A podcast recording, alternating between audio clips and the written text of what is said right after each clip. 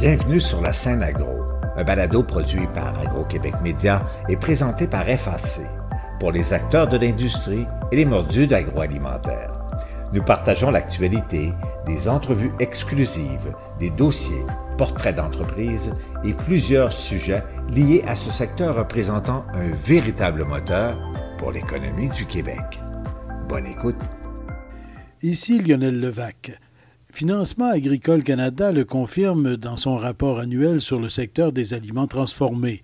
La croissance a été forte en 2021 avec des ventes en hausse de près de 15% pour dépasser les 125 milliards de dollars. Prenant la parole devant les membres du Conseil de la transformation alimentaire du Québec réunis en congrès il y a quelques jours, l'économiste supérieur de FAC, Sébastien Pouliot, parlait d'ailleurs de la robustesse du secteur. Pourtant, notait aussi Sébastien Pouliot, les turbulences et les défis sont nombreux pour les fabricants alimentaires. J'ai recueilli les propos de l'économiste supérieur de Financement Agricole Canada et voici mon reportage. Le secteur des aliments au pays se tire particulièrement bien d'affaires. Une chose qui est remarquable dans l'industrie de la fabrication des aliments, c'est comment c'est robuste, résilient en fait aux variations dans l'économie. Quand il y a une récession, habituellement, l'industrie de la fabrication des aliments, en termes total, peut-être pas nécessairement dans tous les secteurs, s'en sort quand même très bien. On peut voir, il y a des petites diminutions ici et là, mais quand même, la hausse est vraiment vers le haut. On a une belle tendance positive depuis 1992 depuis le début de la pandémie. C'est vraiment spectaculaire la hausse. C'est en partie dû ben, aux effets de la pandémie. Je m'attends à ce que ça continue un peu comme ça. Entre autres, c'est par la force des choses, on a de l'inflation présentement, ce qui va faire en sorte en fait que toute la valeur de vos ventes vont continuer à augmenter à un bon rythme ici. La sécurité alimentaire est très importante. C'est quelque chose, en fait, notre position en termes de sécurité alimentaire s'est améliorée au cours des dernières années. Depuis deux ans, en fait, le Canada est un exportateur net de produits alimentaires. Historiquement, ce n'était vraiment pas le cas. Au niveau de la production agricole, par contre, depuis pratiquement toujours, le Canada est un exportateur net, mais en termes d'aliments, euh, c'est quelque chose de nouveau au cours des dernières années que le Canada est un exportateur net. Et cela malgré un contexte trouble et l'imprévisibilité. Des estimés des taux de croissance qui datent du début de l'année ou à la fin de 2021. Donc, c'est un peu optimiste étant donné les trucs qui se passent présentement en Ukraine puis comment ça affecte l'économie mondiale. On parle d'un taux de croissance dans les économies développées d'environ 4 En Chine, 4,8% ça paraît très bon, mais pour la Chine, c'est pas si bon que ça, en fait. Puis surtout, étant donné la vague de COVID qu'ils ont présentement, puis les impacts que ça a sur eux, c'est peut-être un peu optimiste présentement à 4,8% Pour l'Inde, 9% c'est bon, mais c'est le genre de truc qu'on s'attend. Mais pour les économies développées comme les États-Unis, la zone euro, 4% puis même chose pour le Canada, c'est ce dont on s'attend. Mais il reste à voir ce qui va se passer avec l'Ukraine. Aux États-Unis, l'inflation plombe l'économie américaine. C'est plus ou moins vrai. L'inflation, c'est un gros problème présentement. Si on regarde les derniers chiffres de février, 7,9% C'est pratiquement 2% de plus qu'on a ici au Canada. Le PIB, la croissance est bonne. 2021, 5,7 une chose à surveiller, le marché de la main-d'œuvre aussi aux États-Unis, c'est difficile. On parle là-bas, en partie, c'est une vague de démission. Beaucoup de gens qui changent d'emploi parce qu'il y a beaucoup, beaucoup d'opportunités sur les marchés. Les gens qui se trouvent plus ou moins heureux dans une job, ils se sentent libres présentement de changer parce qu'il y a beaucoup d'emplois disponibles. Puis c'est aussi l'effet de la pandémie. En fait, les gens ont réalisé beaucoup, étant donné qu'ils ont travaillé à la maison, que ce qui est important pour eux est peut-être un peu différent que ce qui c'était auparavant. Donc, l'emploi est un peu plus secondaire présentement. Donc, ils se sentent plus libres de chercher un emploi qui fit mieux avec ce qu'ils veulent en termes de qualité de vie. Donc, au niveau du chômage, 3,8 donc c'est très bas. C'est à peu près au niveau qu'on était avant la pandémie. Chiffre très impressionnant en février, 678 000 nouveaux emplois qui ont été créés. Donc, l'économie américaine va bien, mais ce que ça va faire, ce haut taux d'inflation-là, ça va forcer la Banque fédérale à augmenter les taux un jour, donc les taux d'intérêt vont augmenter au cours de l'année. Au Canada, on peut voir les chiffres du PIB au cours des deux dernières années.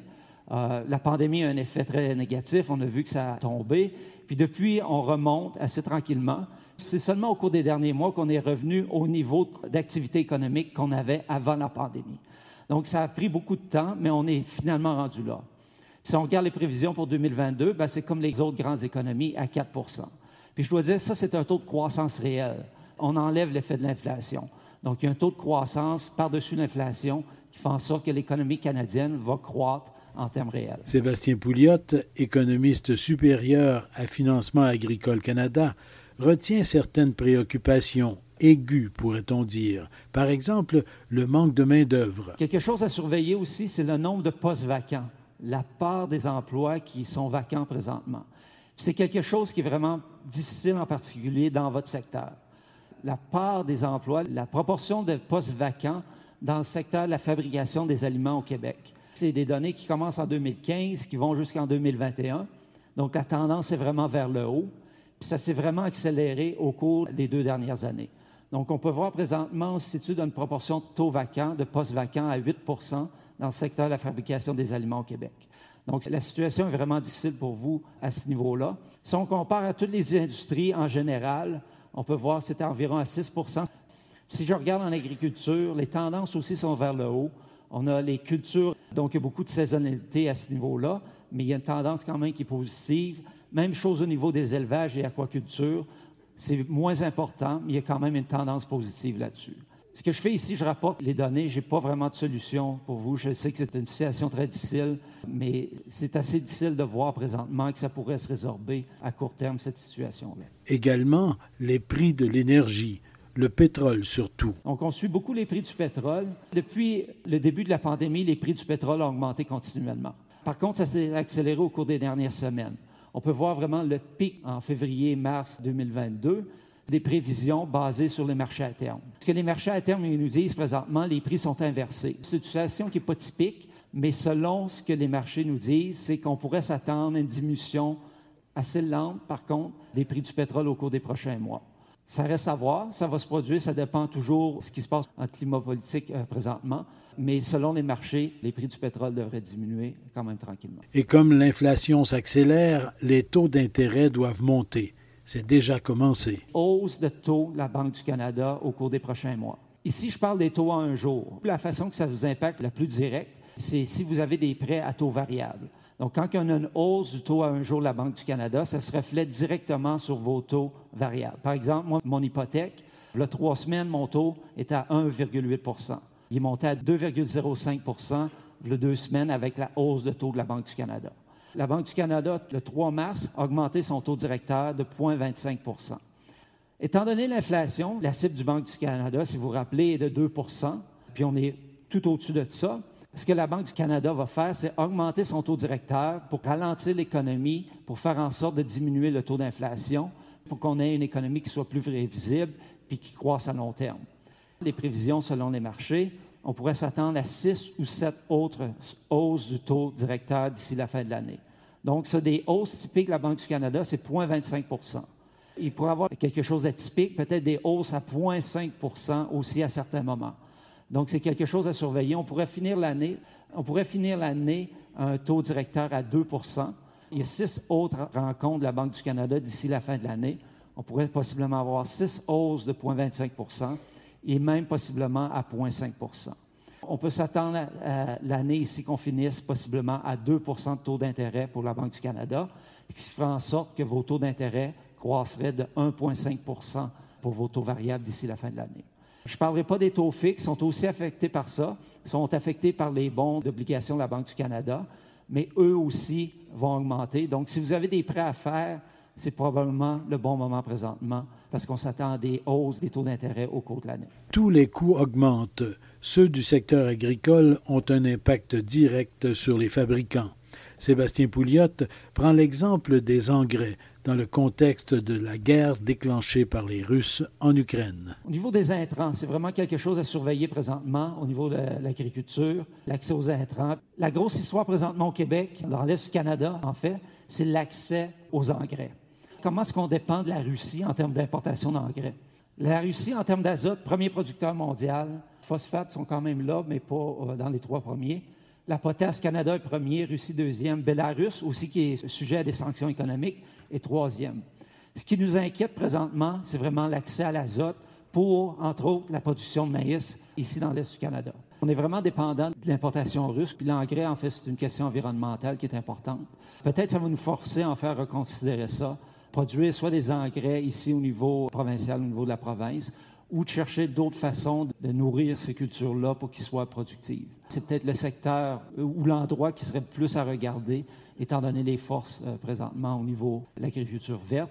Est-ce qu'on va prendre cette direction-là? Ça, je ne suis pas capable de vous dire, par contre. Le risque de famine grave dans certaines régions du monde est très élevé. Les prix des denrées de base atteignent des sommets. Sur nos marchés, il semble qu'on ne devra pas se priver, mais il faudra payer plus cher, par exemple pour le blé, dont le prix a explosé. L'orge, le maïs, le canola, le blé et l'huile de tournesol, l'Ukraine, c'est un pays important dans toutes ces cultures-là en termes de production mondiale. Donc, la guerre, présentement, on a deux pays qui sont des producteurs importants de ces commodités-là. Très importants même. Le Canada se situe très bien, en fait, dans toutes ces productions-là, sauf l'huile de tournesol. L'Ukraine et la Russie sont importants, sont quand même petits comparés à la Chine, les États-Unis et l'Union européenne, mais ils sont très importants. Ils sont surtout très importants quand on regarde au niveau des exportations. Ils sont plus importants en termes d'exportation qu'ils sont en termes de producteurs. Ce sont des exportateurs nets, surtout au niveau du blé. La Russie, premier exportateur mondial de blé, l'Ukraine est le cinquième. En Ukraine, présentement, ben, ils essaient de produire, mais il y a beaucoup de problèmes d'approvisionnement. Les semences, les engrais, le diesel. Donc, on ne sait pas vraiment de quoi que ça va avoir l'air, la production en Ukraine. Mais je pense que c'est raisonnable de faire l'hypothèse que peut-être toutes ces exportations-là vont disparaître. Il n'y aura pas des moyens d'exporter, il n'y a pas les infrastructures, l'accès au port, au train, puis tout ça. Donc, ce sont des quantités importantes qui disparaissent des marchés mondiaux présentement. La Russie, on ne s'attend pas vraiment qu'il y ait des problèmes de production, mais ce qui va arriver, ben, c'est beaucoup plus difficile pour la Russie d'exporter. Les gens sont créatifs quand il y a de l'argent à faire, donc je m'attends à ce que ces produits-là trouvent une façon d'être exportés, quoique ça va être un coût plus élevé, ça va être moins profitable pour les exportateurs russes.